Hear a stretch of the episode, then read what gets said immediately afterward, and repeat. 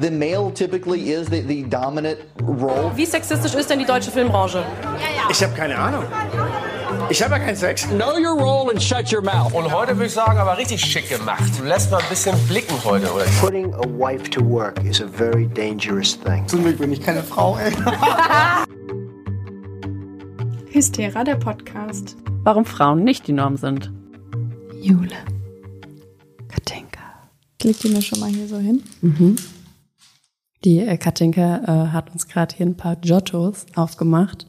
Ich glaube, es ist eigentlich generell eine schlechte Idee, dass man während man einen Podcast hat, so, so, so kleine Nüsschen, weißt du? Aber das, ja, es wird schon, ich glaube, wir werden schon ein bisschen husten, Ja. wenn man so ein Stück, so ein Stück, Stück Nuss im Hals hat. Aber es ist kalt. Und deswegen braucht man einen Snack. Ja. Und hiermit herzlich willkommen zu Hystera, der Podcast. Warum Frauen nicht die Norm sind. Und ähm, ich habe was dabei für unser kleines Vorgespräch, das wir immer haben, äh, und über das ich reden will. Und zwar habe ich eine neue Serie geguckt. Mhm. Und zwar House of the Dragon. Hast du es schon geguckt?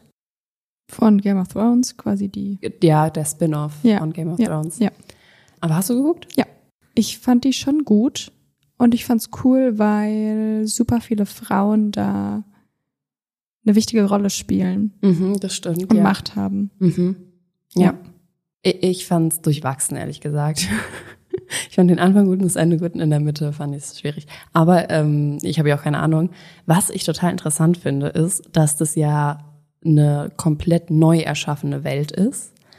Und da gibt's ja Sachen, die es bei uns nicht gibt, wie diese Drachen und, und da gibt's dann ja auch Riesen in der Welt.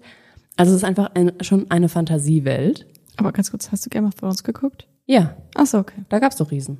Ja, ja, ja, ja. Nee, das hat sich gerade so angehört, als, als hättest du gerade so durch diese Serie an sich nur die Welt so entdeckt. Nee, nee, generell, also ich rede also ja, okay, generell okay, von okay, dieser ja, Game ja. of Thrones Mhm, Welt. mhm. Und ich finde es so interessant, dass die sich so Sachen ausdenken wie Drachen oder keine Ahnung, komplette Völker, komplette Stammbäume.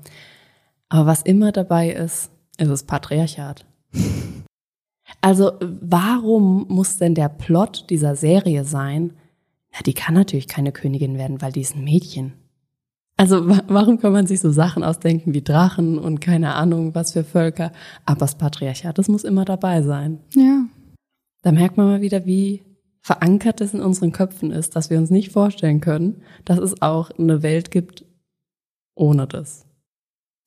Ja, vielleicht ist das ein bisschen das Schwierige daran, weil mit so super viel Fantasie kann man sich halt so andere Völker und ich meine, man kann ja gedacht, der Herr der Ringe und so, das ist ja schon immer, weiß nicht, da gibt's irgendwelche Elfen oder Elben und das ist ja schon eigentlich irgendwo doch immer das Gleiche halt von so alten Mythen einfach. Und ich glaube, es ist schwieriger, sich dann vorzustellen, wie es ist, wenn es keine Unterscheidung zwischen den Geschlechtern Ja, gibt. ist eine ganz neue Gesellschaftsstruktur.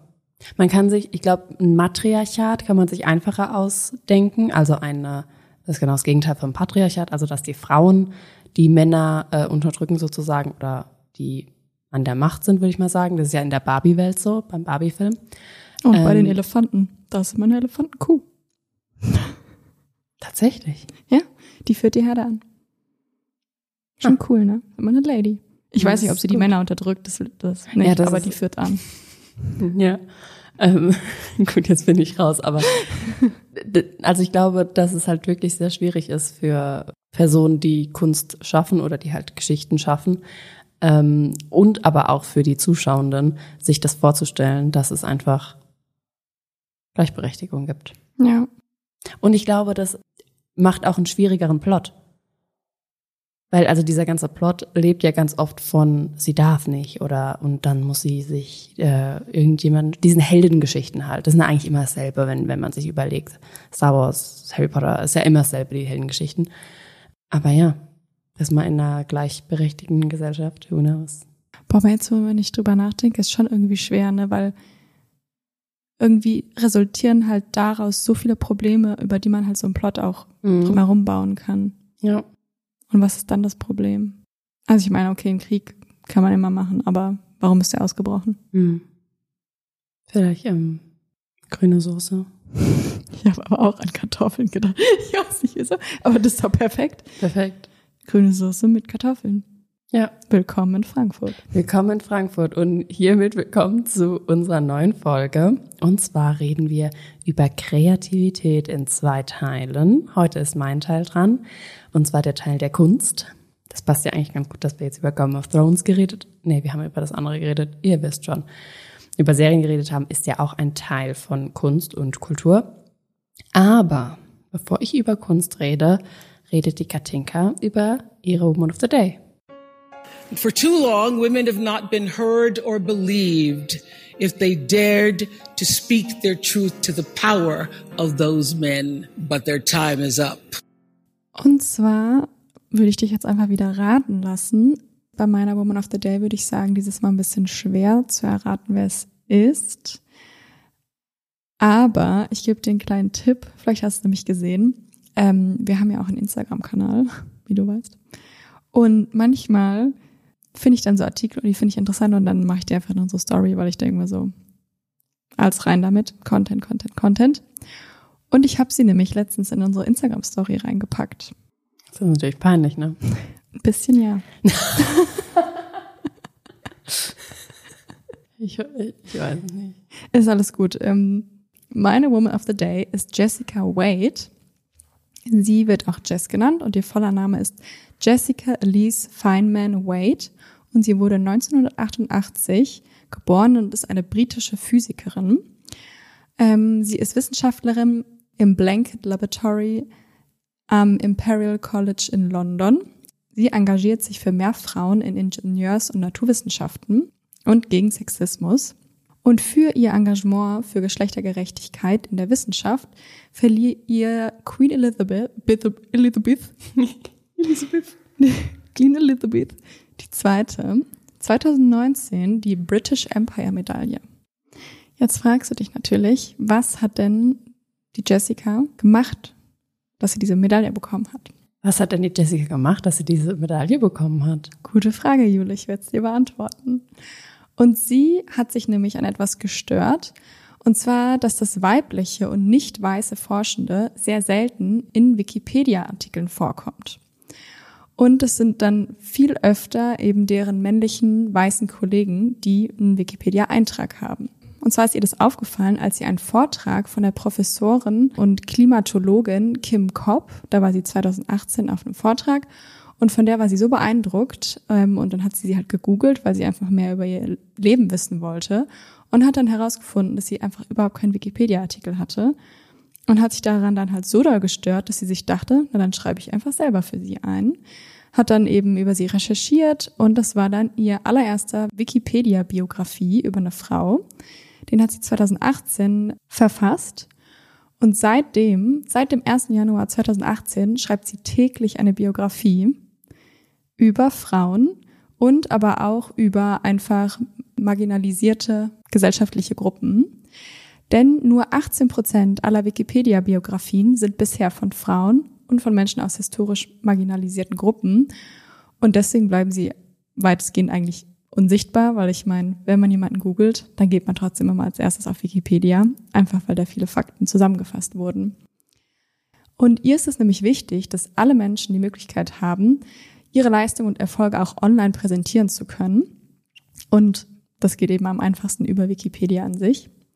Durch ihre tägliche Arbeit, also dass sie Biografien verfasst, trägt sie nämlich dazu bei, dass die Ungleichheit verringert wird und fachliche Glaubwürdigkeiten von den Menschen nochmal hervorgehoben wird. Also wenn man eine Person googelt und die hat noch keinen Wikipedia-Artikel, dann ist man so, ah ja, okay, dann ist die wohl noch nicht so berühmt oder noch nicht so interessant. Ja, vor allem braucht sie auch gar nicht so viel, hätte ich jetzt eingeschätzt, dass man Wikipedia-Artikel bekommt. Also ja, du musst halt deswegen trotzdem auch krass. verfasst werden von Ja, jemandem. irgendjemand muss ja machen. Ja. Und sie macht das. Ja, Einen am Tag. Das ist crazy. seit 2018. Zitat, Wikipedia wird von fast allen Bereichen der Gesellschaft genutzt. Doch auch wenn sie sich vollständig anfühlt, gibt es große Lücken. Und diese Lücke versucht sie nämlich zu schließen, zumindest was den wissenschaftlichen Bereich angeht. Also sie schreibt hauptsächlich über Menschen, die eben in der Wissenschaft tätig sind. Und bislang hat sie mehr als 2000 Artikel verfasst zum Beispiel über Gladys West, das ist eine schwarze amerikanische Mathematikerin, deren Berechnungen zur Erdform maßgeblich zur Entwicklung des GPS-Systems beigetragen hat. Oder über Ben Britton, der ist Experte für Reaktorsicherheit und er setzt sich nämlich für die Rechte von Forschenden aus der LGBTQIA Plus Community ein. Zitat, es gab noch keinen Abend, an dem ich mich an den Rechner gesetzt habe und nicht wusste, über wen ich schreiben soll, sagt Wade.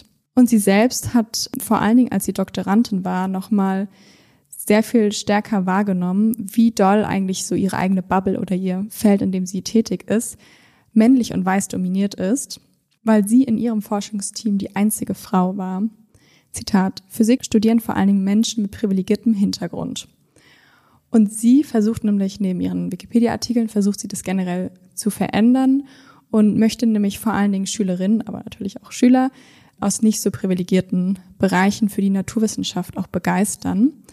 Und daher versucht sie nämlich offline wie auch online ganz vielen Menschen ähm, weltweit die Arbeit, also die forschende Arbeit quasi näher zu bringen und möchte auch dadurch diversere Vorbilder einfach schaffen, dass auch kleine Mädchen es cool finden, Physikerin zu werden, weil es da eben große Vorbilder dann für gibt.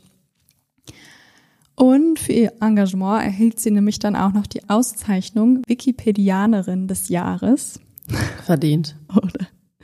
Und halt eben die British Empire Medaille. Und ihren, noch ein kleiner Fun Fact am Rande, ihren eigenen Wikipedia-Artikel, den gibt's mittlerweile schon in 26 Sprachen.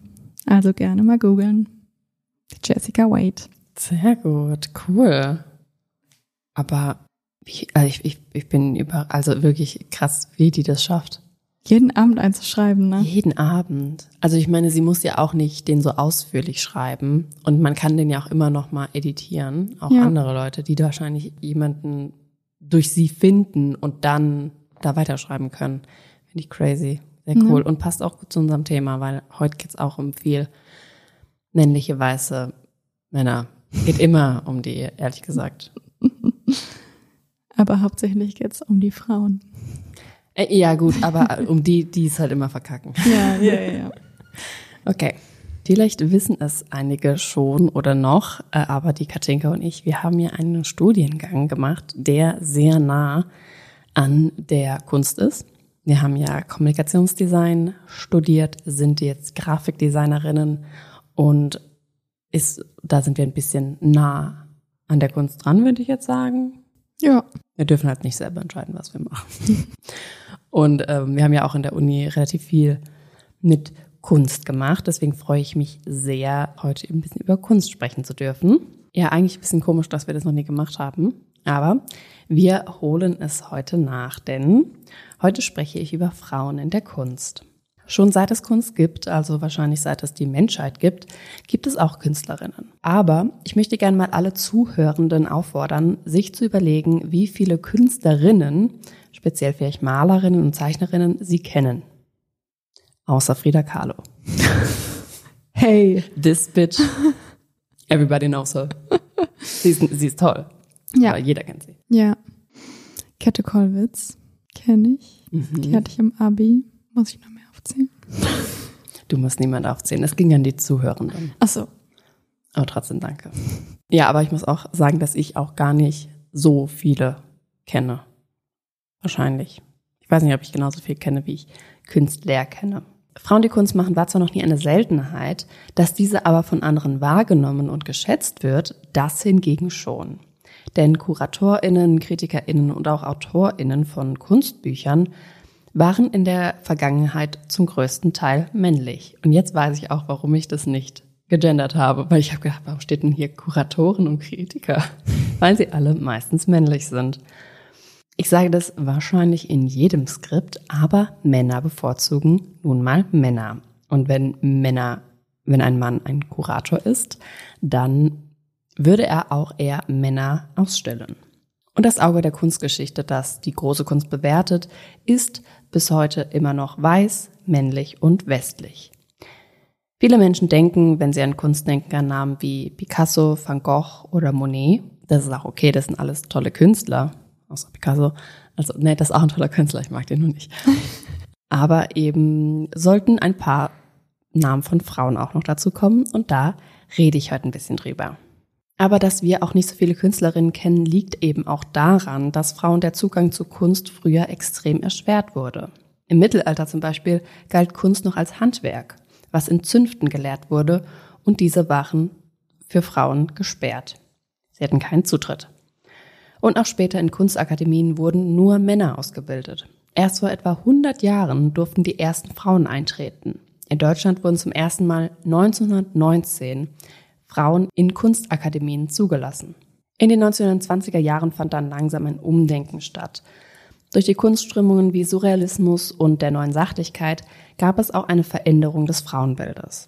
Frauen aus dem Surrealismus wehrten sich gegen die Freudsche Psychoanalyse, die Frauen als böse und monströs darstellte, und die Frauen der neuen Sachlichkeit hingegen sorgten mit ihrer Optik für Aufsehen.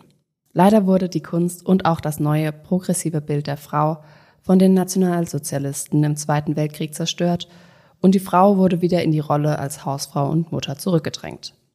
Erst wieder 1960 wurde die Frau als Künstlerin wieder Thema. Besonders das Essay von Linda Notchlin, Why Have There Been No Great Women Artists, hat das bewirkt. In dem Essay beschreibt sie eben, wie das Bild und das Denken von Kunst immer durch das weiße, westliche und männliche Blick geprägt wurde. Frauen sind in den 70er Jahren auf die Suche gegangen und haben nach Kunstwerken von Frauen gesucht. Aber das Problem ist eben auch, dass die Kunstwerke von Frauen nicht so gut archiviert wurden wie die von Männern. Also kann man auch gar nicht mehr so viel zeigen wie die von Männern. Aber trotzdem gibt es die Kunst. Aber diesen Werken wurde nun mal nicht so viel Wert zugeschrieben, deswegen hat man sich nicht so viel Mühe gegeben, sie aufzuheben. Aber vielleicht ist Kunst von Männern ja einfach schöner. Könnte das sein, Katinka? Ja, klar. Größere Hände. Oft. Weniger Haare auf dem Kopf. Das macht einen guten Künstler. Ja. Da flitscht's besser. Da muss ich dich enttäuschen, es ist Quatsch. Aber um das auszuschließen, hat man in Studien ein Experiment gemacht. Man zeigte ProbandInnen Kunstwerke, die sie bewerten sollten. Und dabei bekamen sie eben keine weiteren Informationen, also sie wussten nicht, wer das Werk gemacht hatte. Sie sollten dann aber raten, ob es von einem Mann oder einer Frau gemacht wurde. Das konnten sie aber nicht. Aber was man feststellen konnte, war, dass wenn die ProbandInnen davon ausgingen, dass das Kunstwerk von einer Frau stammt, dass sie es schlechter bewerteten. Das heißt, wir wertschätzen weibliche Kunst einfach grundsätzlich nicht so sehr, und zwar einfach aus dem Grund, weil sie von einer Frau gemacht wurde. Aber es ist nicht so, dass Frauen in der Kunstgeschichte komplett unsichtbar sind. Ganz im Gegenteil. Nur nicht eben als aktiv schaffende Künstlerinnen, sondern als passiv zu betrachtendes oder dargestelltes Kunstobjekt. Sexy. Sehr gut. Frauen waren Musen und waren eine Inspiration für unzählige Kunstwerke, die heute noch weltberühmt sind. Und dabei kann man die Darstellung von Frauen oft in einfache zwei Kategorien einteilen. Da haben wir einmal das Objekt der Begierde, oft komplett nackt im Bett räkelnd, oder eben genau das Gegenteil, die unberührte Heilige mit meist einem goldenen Heiligenschein oder als Übermutter mit dem manchmal Jesus Kind auf dem Arm. Denn anders konnten sich wohl die Männer Frauen nicht vorstellen. Entweder Frauen, mit denen sie schlafen wollen, oder die Frauen, die sie geboren haben, ihre Mütter. Und das haben die Aktivistinnen der Guerrilla Girls schon 1998 gemerkt und haben darauf aufmerksam gemacht. Aber wer sind die Guerrilla Girls? Hier eine kleine Fun Fact Time. Und ich freue mich heute sehr über die Guerrilla Girls reden zu können, weil ich die schon echt cool finde. Und habe schon die ganze Zeit gedacht, wie kann ich über die reden? Mit Kunst. Die Guerrilla Girls sind eine anonyme US-amerikanische feministische Künstlerinnengruppe, die sich 1985 gegründet hat.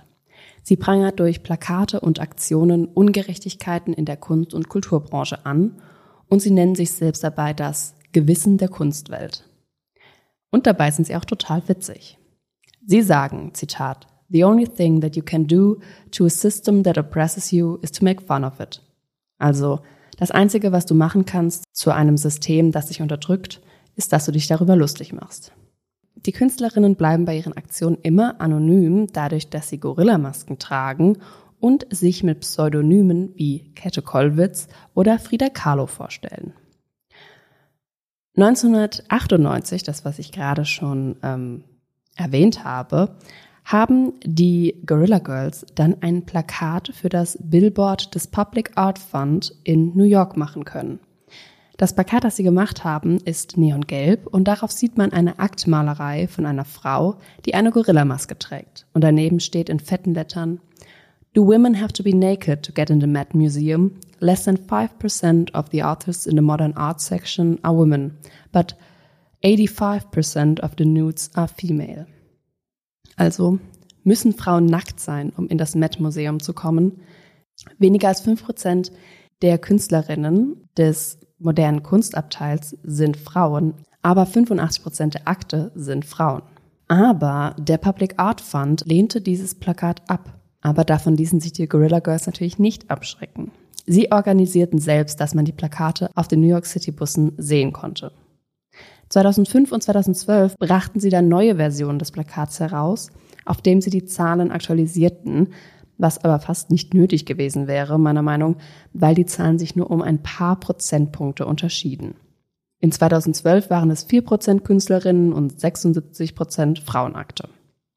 Zitat If art is a record of culture and the art doesn't look like the culture and the art is told only through the works of white males, that's basically what it is. It is history of patriarchy, not history of who we are. Die Gorilla Girls hatten auch dieses Jahr eine Ausstellung im MK&G in Hamburg. Das ist das Museum für Kunst und Gewerbe. Und ich bin so tief traurig, dass ich das nicht gesehen habe. Aber für diese Ausstellung haben sie auch ein Plakat entworfen und das zeige ich dir mal, denn ich denke, es wird dir gefallen. Yes. Oh, ist ein Franzbrötchen. Dieses Franzbrötchen repräsentiert die 400.000 grafischen Arbeiten im MK&G.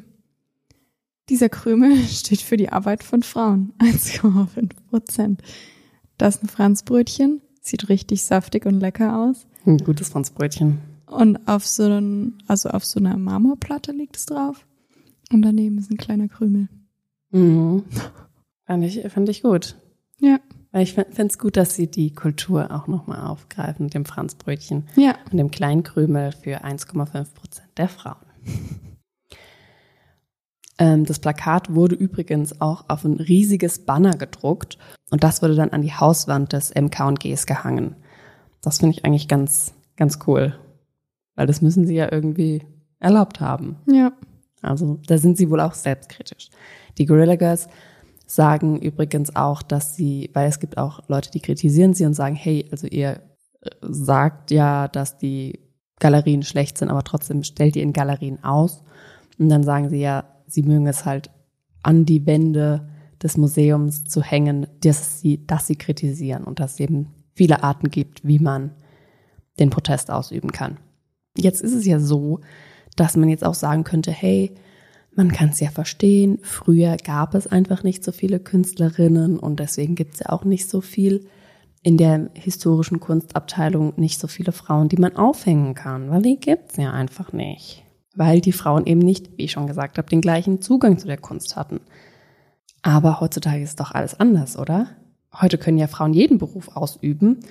Und außerdem ähm, ist ja auch die Vielzahl an Kunststudierenden sind ja auch Frauen. Also haben wir in der zeitgenössischen Kunst Parität, oder? Oder Katinka? Haben wir Parität? Hilfe. Ich, also, ich würde sagen, nein. Das ist richtig. Eine gemeinsame Studie von In Other Words und ArtNet News hat im Jahr 2019 herausgefunden, dass der Kunstmarkt noch immer überwiegend von Männern dominiert wird. Von den 196,6 Milliarden Dollar, die zwischen 2008 und 2019 weltweit auf Auktionen umgesetzt wurden, entfielen etwa nur 4 Milliarden Dollar, rund 2 Prozent, auf Werke von Künstlerinnen. Kunst, die von Frauen gemacht wurde, erzielt bei Auktionen im Durchschnitt nur halb so hohe Preise wie die von Männern. Das hat Roman Kreusle von der Luxemburg School of Finance herausgefunden. Und wenn wir dann zu dem richtig großen Geld kommen, das es auf dem Markt ja auch gibt, das ist, glaube ich, das Einzige, was wir mitkriegen, diese richtig teuren Kunstwerke, dann sehen wir, dass da noch weniger Frauen sind. Im Top-Segment der Branche, das das 80 Prozent des Geldes ausmacht, sind Frauen heute kaum vertreten. Unter den 50 gefragtesten KünstlerInnen gibt es gerade mal zwölf Frauen. Und um das nochmal deutlich zu machen, das teuerste je verkaufte Gemälde war natürlich von einem Mann. Und zwar nämlich von Leonardo da Vinci. Schon mal von ihm gehört? Klingelt was, ja. Vinci, Vinci. Irgendwie so. Wie die, wie die, wie die Vici. Das, Winky? ja, das war der, glaube ich. Ja. Das war der, ja. Mhm. Und zwar hat sein Gemälde Salvator Mundi bei einer Auktion 450 Millionen Dollar erzielt. Also nochmal kurz nachgucken, wie es aussieht. Das sieht das ist so Jesus. Salvator Mundi. Vinci war der Name. Ah, ja, ja, ja. Ach, der mit dem Finger. Ja. Mit den Fingern, ja, ja. Also sorry, ne, aber also die Haare von dem, die sehen so fettig und und guck doch mal, wie die hinter seinem Kopf kleben. Ja, der bräuchte mal ein gutes Volumenshampoo. Ja, der hatte einen richtig bad Hair Day an dem Tag. Ja, und, der, und der, dann kam der Vinci und er war so, fuck. Hey, aber hier, ich kann es auch für 10,95 Euro kaufen. So, dagegen haben wir das teuerste je verkaufte Gemälde von einer Frau. Ich will dich testen, deswegen darfst du nicht gucken. Ähm, wir spielen jetzt Der Preis ist heiß. Genau, das ähm, teuerste je verkaufte Gemälde von einer Frau. Und das war von Georgia O'Keeffe. Schon mal gehört? Ich auch nicht. Okay, nee. Ich habe das Bild auch noch nie gesehen vorher. Und das Bild hieß oder heißt immer noch Jimson Weedle White Flower Number One. Und für wie viel wurde das versteigert? Ich erinnere dich nochmal. 450 Millionen Dollar. Da Vinci. ich weiß, dass er Da Vinci ausgesprochen wird. Ich mache mich nur lustig. Millionen. Eine Million. Äh, nee, warte, sag, kannst du mal die Zahl sagen? 450 450 Millionen US-Dollar. Millionen. 3,5 Millionen. Das ist so ein bisschen billig. Vier- 44,4. 44, okay. Aber, also, okay. Ist wohl nicht so ein Schocker, aber also trotzdem, ne? 450 zu 44. Schon ein Unterschied. Unterschied. Was denkst du denn, was bekommt man für ein Original Carlo? Wenn ich jetzt so eins im Keller finden würde und das wird dann so versteigert, Mhm. wie viel ich dafür bekommen Ja. würde. Oder wenn du vorher eins gekauft hast, hast du wieder verkauft, weil es dir doch nicht so gut gefällt. Vielleicht so 25. Acht. Huch. 8 Millionen Dollar war das von Frida Kahlo, das teuerste Werk, das von Frida Kahlo verkauft wurde, waren 8 Millionen Dollar. Und also, versteht mich nicht falsch, 8 Millionen Dollar ist sogar für mich. Das ist sogar für mich. Aber es ist schon viel Geld. Aber für eine Frida Kahlo, Finde ich gerade auch crazy. Ich krass. Gut, aber das sind ja auch so die alten Meister. Aber wie ist es denn mit noch lebenden KünstlerInnen? Könntest du sagen, wer die erfolgreichste und teuerste Künstlerin ist? Ich wusste es nicht, sag ich dir Die ehrlich. jetzt gerade noch lebt. Mhm. Also generell schon mal irgendwie ein bisschen langweiliger, wenn die Leute noch leben, finde ich. Ja, weil die können noch abfacken. Ja. Die können noch so ein ähm, J.K. Rowling-Ding drehen ja. oder ein Lizzo-Ding. Und dann, ich würde mir keins kaufen von jemandem, der noch lebt. ja. Oh, Nee, doch, erst ein ich. bisschen warten. nee, keine Ahnung. Jenny Savile. Habe ich noch nie Mhm. gehört, bin ich Mhm. ehrlich. Ähm, auch ein bisschen peinlich, ne? Dass wir Kunststudentin, äh, nicht, nee, Stu- Designstudentin sind und davon noch nie gehört haben. Ihr Ölgemälde Propped aus dem Jahr 1992 wurde für 12,3 Millionen Dollar versteigert. Das finde ich übrigens sehr schön. Das finde ich cool. Das ist nicht schön, das ist cool. Das würde ich mir eventuell kaufen. Propped. Der erste Artikel heißt Neuer Rekordpreis für lebende Künstlerin erzielt, als hätte man sie gekauft. Stimmt, io. Bisschen, auch ein bisschen verstörend. Bisschen gruselig, aber ich mag gruselige Kunst. Das ist so ein Aktbild von einer Frau, die aber extrem, ich würde mal sagen, ja, der Körper sieht sehr unecht aus. so, so richtig verbeult. Ja. Aber ähm, ja, und ich glaube ich, man sieht den Kopf nicht. Ja, so abgeschnitten irgendwie. Also nee, ist ein krasses Gemälde. Ich finde, also irgendwie das Gruselige daran sind irgendwie die Hände. Ja, das sind so ganz dicke, Pranken, aber gleichzeitig auch irgendwie so Krallen. ja. Also ich, ich finde spannend. Ja. Ähm, dagegen haben wir, eben, jetzt darfst du wieder raten, der teuerste lebende männliche Künstler. Kannst du da raten? So raten bin ich generell immer schlecht, hat man ja auch gemerkt. Vielleicht, Ähm, vielleicht weißt du es ja auch. Du musst ja nicht raten, wenn du es weißt. Jeff Koons. Doch, kenne ich. Ja? Ja. Woher? Ähm, weiß nicht, der Name sagen wir. Allgemeinbildung. Jule, den kennt man, ganz im Ernst. Es Lieblingskünstler. ist, es ist der ähm, teuerste Künstler im Moment, der noch lebt. Und sein Werk Rabbit wurde für eine Frieda bringt acht. eine Jenny Saville 12 als teuerste Künstlerin im Moment, die lebt. 35. 91 Was? Millionen Dollar. Und äh, google mal Rabbit. Also das will ich mir nicht kaufen. Das ist eine Skulptur, glaube ich. Ähm, und das ist einfach ein Hase, der verchromt ist. Finde ich tacky. Ich bin ja ein Sucker für Chrom, aber das ist da auch der, genau deswegen, daher kenne ich den auch, der hat diese Luftballonhunde gemacht, oder? Ich glaube, das könnte sein. Aber ich mag, also ich, ich hätte mir eher. Ja, Prop genau. gekauft. Diese, äh, diese Luftballonhunde. Ja, da habe ich auch schon mal einen gesehen. Ja. Ich habe gar nicht so viel Ahnung von Kunst. Also das muss man jetzt ehrlich sagen. Ich, es ist alles sehr unprofessionelle Meinungen, einfach nur, was ich hübsch finde und was nicht. Es gibt eine Studie und die hat 1,5 Millionen Auktionen ausgewertet von 1970 bis 2013 und die haben herausgefunden, dass es einen Gender Discount gibt.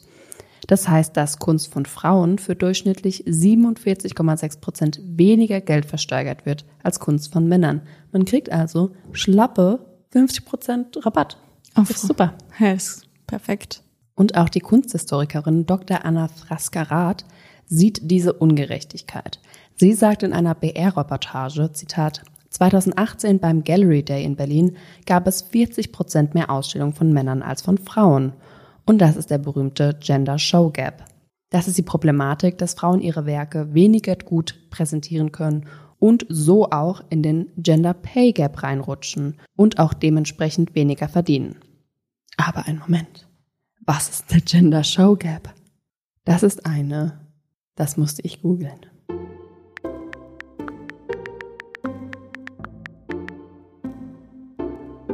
Und zwar hat das eigentlich die Frau Fraskarat eigentlich schon ganz gut beschrieben, aber ich möchte trotzdem noch mal ein bisschen näher drauf eingehen, was der Gender Show Gap ist. Und zwar der Gender Show Gap bezeichnet, wie man sich schon denken kann, ein Repräsentationsgefälle zwischen Männern und Frauen. Und auch eine Dokumentation von Steuerung F hat herausgefunden, dass es von 2000 bis 2020, dass es bei 16 Kunsthäusern 1619 Einzelausstellungen gab und von diesen waren 80 Prozent von Männern und nur 20 Prozent von Frauen. Das beste Ergebnis hatte das Museum für moderne Kunst in Frankfurt am Main mit 29 Prozent an Ausstellungen von Frauen. Und das schlechteste Ergebnis hatte die Alte Nationalgalerie in Berlin mit 0 Prozent. Null. Zero. Shut the door. Berlin. Einige KünstlerInnen haben auch schon einen eigenen Begriff für dieses Ungleichgewicht und gehen damit ein bisschen humoristisch um. Ähm, wie würdest du das so nennen, wenn du merken würdest, dass es dann einfach nur Männer gibt, die da ausstellen? Eine Pimmelshow. Nee, Pimmelsuppe. Pimmelsuppe? Dick-Soup oder Pimmelsuppe. 2019 fand zum Beispiel in Berlin das Gallery Weekend statt, eine der führenden Veranstaltungen für zeitgenössische Kunst in Deutschland. Und nachdem aber klar wurde, dass 75 Prozent der KünstlerInnen, die bei dem Gallery Weekend vertreten sind, ähm, weiße Männer waren, warnte die Foto- und Videokünstlerin Candice Breitz auf Facebook, Zitat, Achtung, Weißwurst. Und dazu schrieb sie noch, Zitat, Weißwurst is the key ingredient in that other favorite traditional dish that we all love to consume in endless flow, Himmelsuppe. Mit ähm, Pimmelsuppe wird also gemeint, wenn Medien, Galerien oder auch ArbeitgeberInnen mal wieder vergessen, dass es nicht nur weiße Männer gibt. Ähm, das habe ich noch nie gehört, Pimmelsuppe. Aber ähm, ich sag manchmal, wenn ich zum Beispiel Fernseh gucke und die mal wieder irgendwie vier Männer und eine Frau oder auch vielleicht auch gar keine Frau ähm, in die Show oder so gelassen haben, sage ich auch manchmal, oh, mal wieder eine Würstchenparty. Und äh, Deutschland oder in dem konkreten Beispiel Berlin sind auch keine Ausnahme. Im Museum of Modern Art in New York sind es nur 20 Prozent der Einzelausstellungen von 2007 bis 2014, die von weiblichen Künstlerinnen gemacht wurden. Und das haben auch unsere Gorilla Girls schon angeprangert. Sie haben zum Beispiel ein Plakat gemacht, in dem schrieben sie, was ist ihre Sammlung wert, wenn Rassismus und Sexismus nicht mehr modern sind?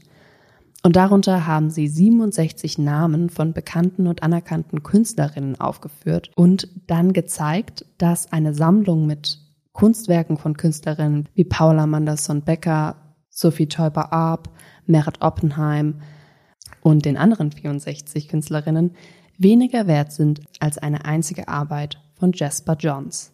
Und wie auch schon Frau Dr. Anna Fraskarat gesagt hat, wirkt dieser Gender Show Gap direkt auf den Gender Pay Gap. Der Gender Pay Gap ist im bundesweiten Durchschnitt bei etwa 18 Prozent. In der Kunstbranche steigt dieser aber bis zu 20 bis 31 Prozent. Dabei ist der Lohn von KünstlerInnen sowieso schon extrem gering.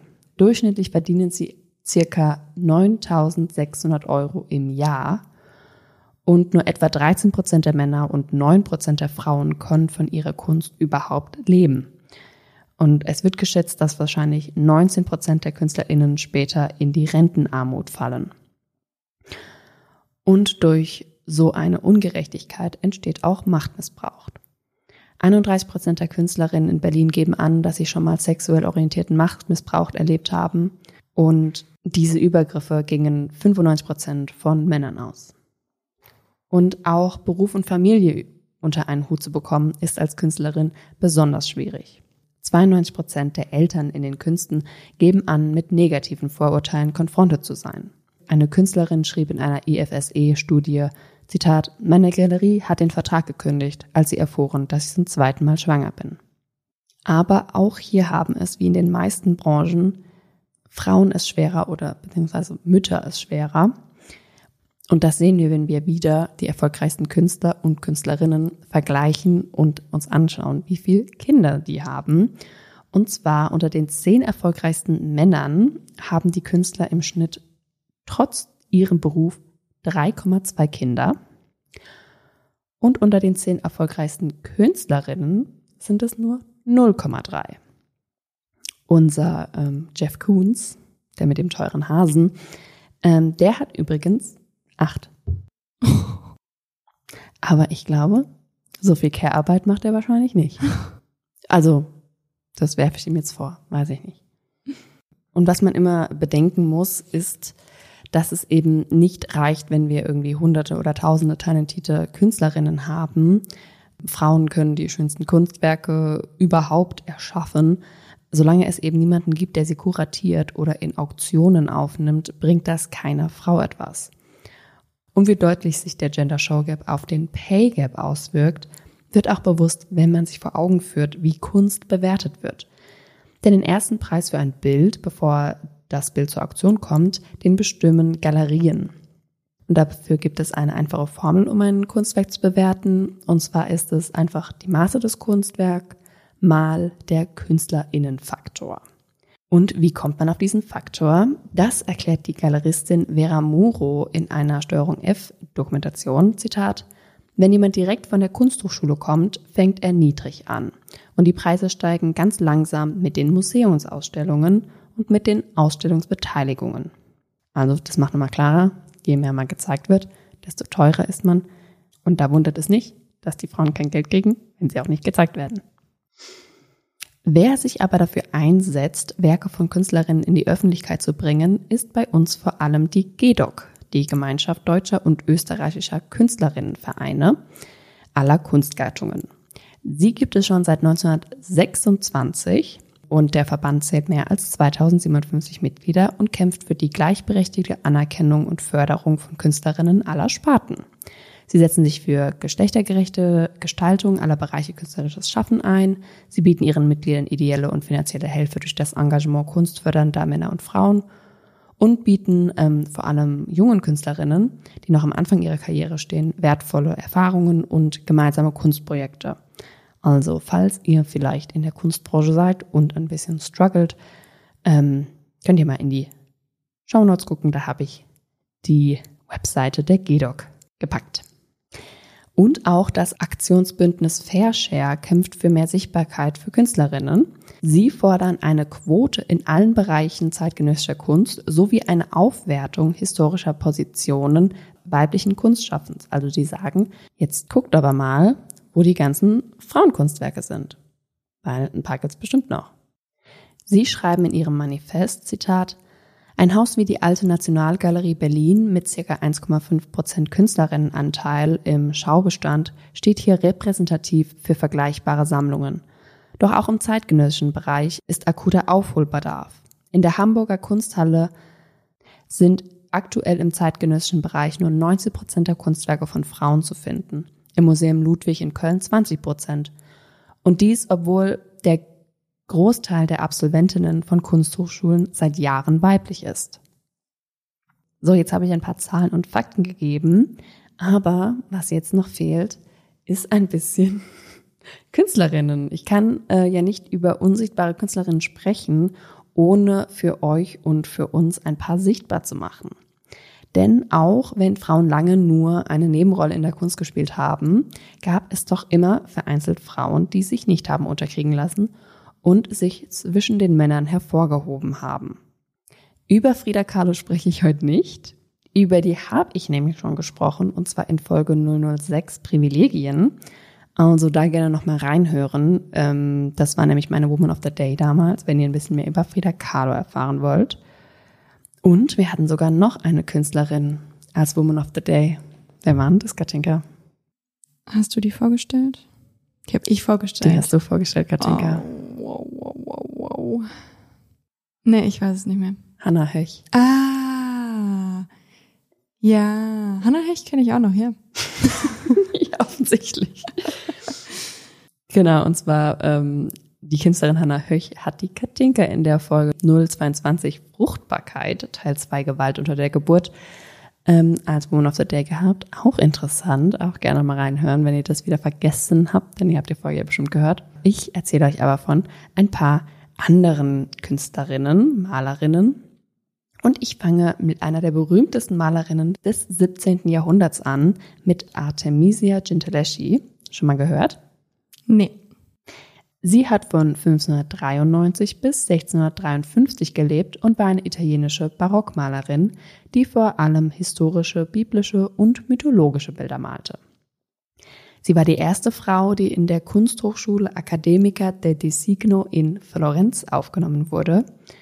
Und dabei konnte sie vor allem die weibliche Form extrem realistisch wiedergeben und arbeitete mit extremen Verhältnissen von Licht und Schatten. Sie malte auf riesige Formate, die oft weibliche Heldinnen und starke Frauen zeigten, was zu dieser Zeit einer Revolution glich. Die Frauen, die sie malte, die hatten keine Angst vor Männern und die ordneten sie auch nie Männern unter. Im Gegenteil, manchmal trugen sie abgetrennte Köpfe auf einem Tablett, wie in ihrem Werk Salome mit dem Kopf Johannes des Täufers. Oder wie in dem Werk Judith und Holofernes, in dem sie zwei Frauen zeigt, die selbst einen Mann enthaupteten. Und vielleicht haben auch schon einige von euch die, Bilder gesehen. Vielleicht auch du, Katinka, willst du mal kurz googeln? Ja. Ah. Da hacken wir dir den Kopf ab. Und wie würdest du die Frauen beschreiben? Sehen die aus, als würden sie sich ekeln? Nee, ich finde die, also die sehen so aus, als, als wäre das deren Hobby. Ding. Ja. die haben a good time. Ob es jetzt ein Huhn ist oder der Johannes, Who cares? macht keinen Unterschied. Und von den 60 Werken, die ihr sicher zugeschrieben werden können, stellen 40 Frauen dar. Aber gehen wir ein bisschen weiter in der Geschichte, ein ganz schönes Schritt weiter, nämlich zu Hilma af Klint. Sie ist 1862 geboren und war eine schwedische Künstlerin, doch war zu Lebzeiten fast überhaupt nicht bekannt, eigentlich gar nicht bekannt. Denn zu ihren Lebzeiten zeigte sie ihre Werke nur auserwählten Menschen und ihrem Testament setzte sie sogar fest, dass man ihre Werke erst 20 Jahre nach ihrem Tod ausstellen dürfte, denn sie hatte Angst, dass ihre Zeitgenossen ihre Arbeit nicht verstehen würden. Erst vor ein paar Jahren dann hat man ihre Werke wiederentdeckt. Sie hat abstrakt gemalt und manche sagen, sie wäre eine wichtige Vertreterin der Abstraktion gewesen. Andere sagen jedoch, sie war die Pionierin der Abstraktion. Denn lange hielt man Wassily Kandinsky als den Begründer der abstrakten Kunst, doch es gibt Werke von Af Klint, die noch vor Kandinsky geschaffen wurden. So krass, stell dir mal vor, du machst sowas und du denkst so, die Leute checken das nicht. Gib den 20 Jahre. Und dann sind die bereit dafür. Die war halt vor ihrer Zeit Ja. und die wusste das. voll crazy. Und durch ihre Neuentdeckung ähm, wurde ganz schön was ins Rollen gebracht. Und zwar sagt die Autorin Julia Voss, die ein Buch über Af Klint geschrieben hat mit dem Titel Himmel Af Klint, die Menschheit in Erstaunen versetzen. Die sagt, Zitat, Hilmar af Klint ist tatsächlich der Stein im Schuh, der dieses Drücken ausgelöst hat, das jetzt dazu führt, dass gerade Unmengen von Doktorarbeiten sich mit ihr beschäftigen. Und es gibt Ausstellungen.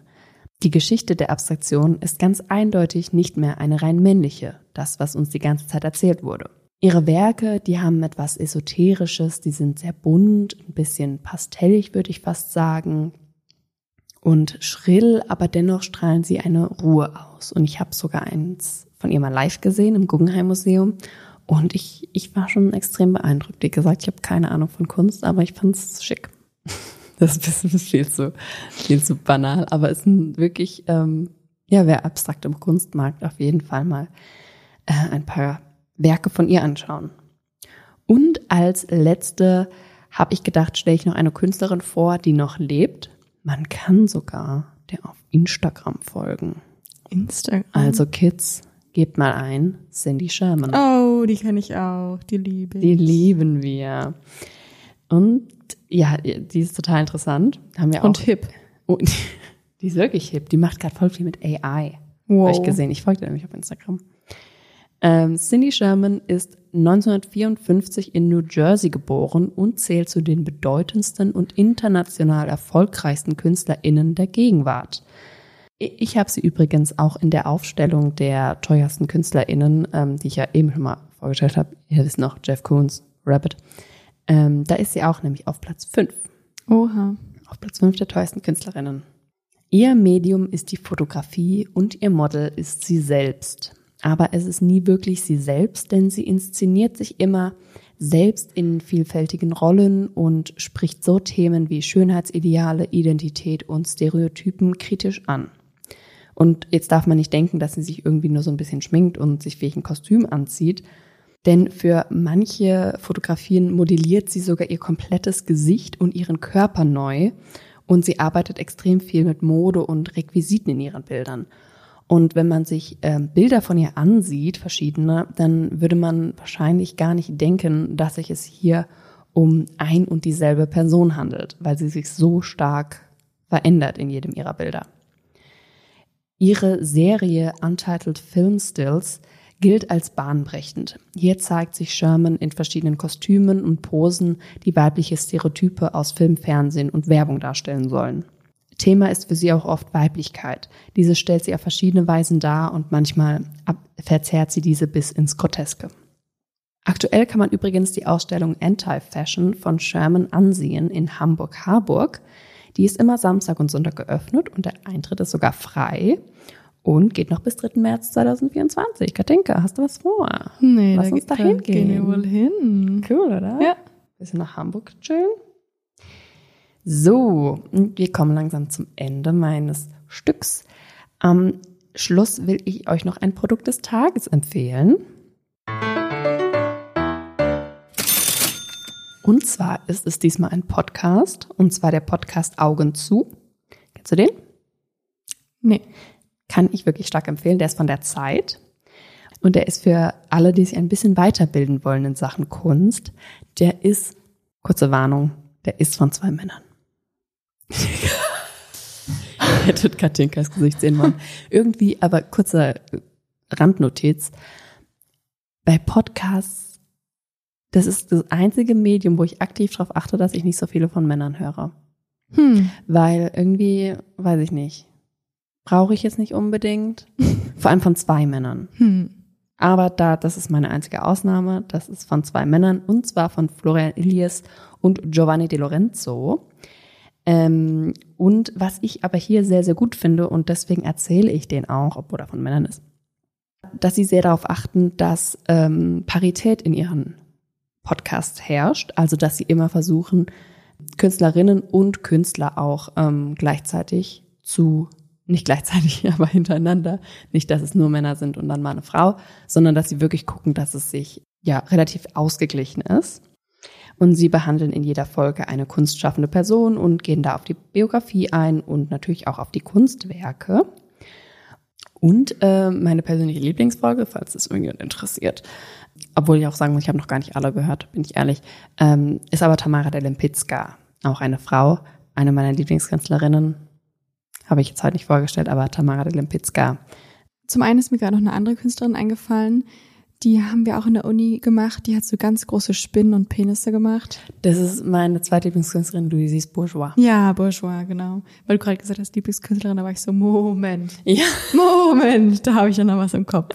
Genau, ich habe mal ähm, einen Vortrag über Louise Bourgeois gehalten und ich habe die auch mal gesehen, also nicht die Person, aber äh, Stücke von ihr ähm, im MoMA. Da gibt's, ähm, die macht so Zellen, also ähm, so wie so Räume, die die gestaltet und die verarbeitet auch ganz krass ihre Vergangenheit und Gefühle in ihren Werken.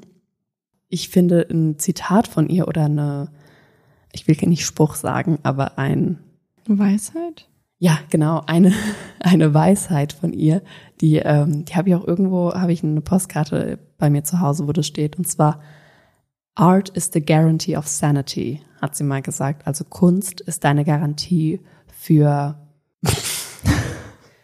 um nicht verrückt zu werden, also für Klar. für, für, ja, also für mentale Gesundheit könnte man vielleicht sogar sagen. Also um eben ja nicht verrückt zu werden. Ja, die ist auch, die ist auch sehr cool. Ja. Nee, und was mir noch aufgefallen ist oder dazu eingefallen ist, ich finde es immer voll interessant, weil wenn man jetzt irgendwie so in die Grundschule geht oder so, dann wird man natürlich immer sagen, ach, die Mädchen, die basteln so gerne und die malen so gerne Bilder und das können die auch so gut. Und die Jungs können gar nicht so gut malen und gar nicht so gut basteln. Und das Gleiche ist irgendwie mit dem Kochen, dass man sagt, ja, die Frau kocht zu Hause, ist ja klar, weil Frauen können einfach besser kochen. Aber sobald so Sachen so richtig, da so richtig viel Geld dahinter steckt und irgendwie so eine Professionalität und irgendwie sowas Hochwertiges, sind es immer gleich Männer. Also es sind Köche, es sind richtig bekannte Köche, Sterneköche und es sind total bekannte Künstler und plötzlich kann die Frau das einfach nicht mehr so gut wie der Mann. Sobald es irgendwie in diese professionelle und in diese Elite irgendwie kommt, ist es dann plötzlich keine Sache mehr, die irgendwie eine Frau macht. Und das finde ich immer total ja. interessant irgendwie. Ja, absolut. Ähm, da will ich auf jeden Fall noch mal eine, eine Folge drüber machen, über die Ausgeschlossenheit von Frauen zur Genialität. Also nur Männer sind Genies. Nur Männer können irgendwas zur Perfektion machen, wie eben ne, so super krasse Sterneköche oder so. Oder auch Kunst. Und ich finde, das haben wir auch bei uns im Studiengang ähm, gesehen. Weil, wie gesagt, also das Design ist ja sehr nah an Kunst, würde ich jetzt sagen. Und da haben wir auch gesehen, dass wir super wenig Männer ähm, in unseren Kursen hatten aber wir ganz viel über Designer gesprochen haben ja. und ganz wenig über, über weibliche Designerinnen. Und das war immer so ein bisschen frustrierend, weil, ich, weil man so denkt, ja, hier sind wir doch. Aber ja. wo sind wir? Ja, ja, voll. Deswegen, das finde ich auch nochmal eine voll, Inter also finde ich nämlich ein interessantes Thema, weil irgendwie verschwinden die Frauen so nach oben ja, dann genau. immer plötzlich. Ja. Und dann sind es nur noch die Männer, die tolle Sachen machen können. Und ähm, jetzt kommen wir zu meinem Post des Tages. Und äh, ich habe schon zu Katrin gesagt, ich war sehr spät mit meinem ähm, Skript. Irgendwie habe ich so viel recherchiert, dass ich die Zeit vergessen habe. Und ähm, ich wollte trotzdem einen Post des Tages machen. Ich habe den aber nicht geskriptet. Ich, wir machen eine freie Schnauze. Und zwar habe ich einen Post gesehen von der Tagesschau. Ich habe das Gefühl, ich mache viel von der Tagesschau. Ich muss aber wirklich sagen, ne, das Instagram-Team von der Tagesschau finde ich so top. Mhm. So top. Also, mal abgesehen vom, wie es aussieht, da kann man natürlich, ne, da könnte man jetzt noch eine Schippe drauflegen. Aber ich finde dafür, dass es so, so kurz und knapp zusammengefasste Nachrichten und Fakten finde ich richtig immer cool, was die posten. Ja. Und hier kommen wir jetzt auch, aber da geht es mir eher um die Kommentare. Aber ich erzähle trotzdem, um was es in dem Post. Und zwar wurde der am 23. November gepostet. Und zwar stellen die da die Zahlen der UN für 2022 vor, wie viele Femizide es gab. Also ich erkläre das nochmal kurz, was ein Femizid ist. Darüber haben wir aber auch schon mal gesprochen. In Folge 3 Gewalt. Genau, und aber um das nochmal ganz kurz zu sagen, ein Femizid ist ein Mord an einer Frau, weil sie eine Frau ist. Als Beispiel, wenn eine Frau A jetzt in den Supermarkt geht und der Supermarkt überfallen wird und die Frau einen Schuss ab, Frau A einen Schuss abbekommt, weil die für äh, als Geisel genommen wurde, ist jetzt egal, dann ist das ein Mord oder Totschlag, je nachdem. Wenn aber ein Ehemann eine Frau umbringt, einfach nur weil sie ihn verlassen will und er sie nicht mehr besitzen kann, dann ist das ein Femizid, weil die Frau umgebracht wurde, weil sie eine Frau ist und nicht einfach so, sage ich jetzt mal. Und zwar sage ich das mal einfach kurz, dass wir das noch mal erklärt haben oder erzählt haben. Weltweit wurden fast 89.000 Frauen und Mädchen vorsätzlich getötet. Mehr als die Hälfte aller Femizide wurden von Familienmitgliedern und oder IntimpartnerInnen begangen. Ähm, das sind auch oft die Väter oder Brüder. Ähm, die UN geht aber von einer sehr viel höheren Dunkelziffer aus, weil eben nicht viele Femizide als Femizide benannt werden. Die Tagesschau schreibt, Zitat, die meisten Morde an Frauen und Mädchen haben es mit rund 20.000 in Afrika gegeben, gefolgt von Asien. Auch in Nordamerika und der Karibik steigen die Zahlen zuletzt. Europa verzeichnete seit 2010 einen Rückgang der Femizide. Und jetzt habe ich aber den Fehler gemacht und mir selbst den Tag verdorben, indem ich in die Kommentare gegangen bin. Und zwar haben ähm, die Menschen da nicht verstanden, was ein Femizid ist. Und deswegen schreibt zum Beispiel Christopher B., wie viele Männer sind gestorben? Oder Ersatzkeks schreibt, mehr als das Zehnfache bei Männern. Aber ja, interessiert ja niemanden in der heutigen Zeit. Passt jetzt nicht ins feministische Weltbild, wa? Nee, das Was? interessiert niemanden.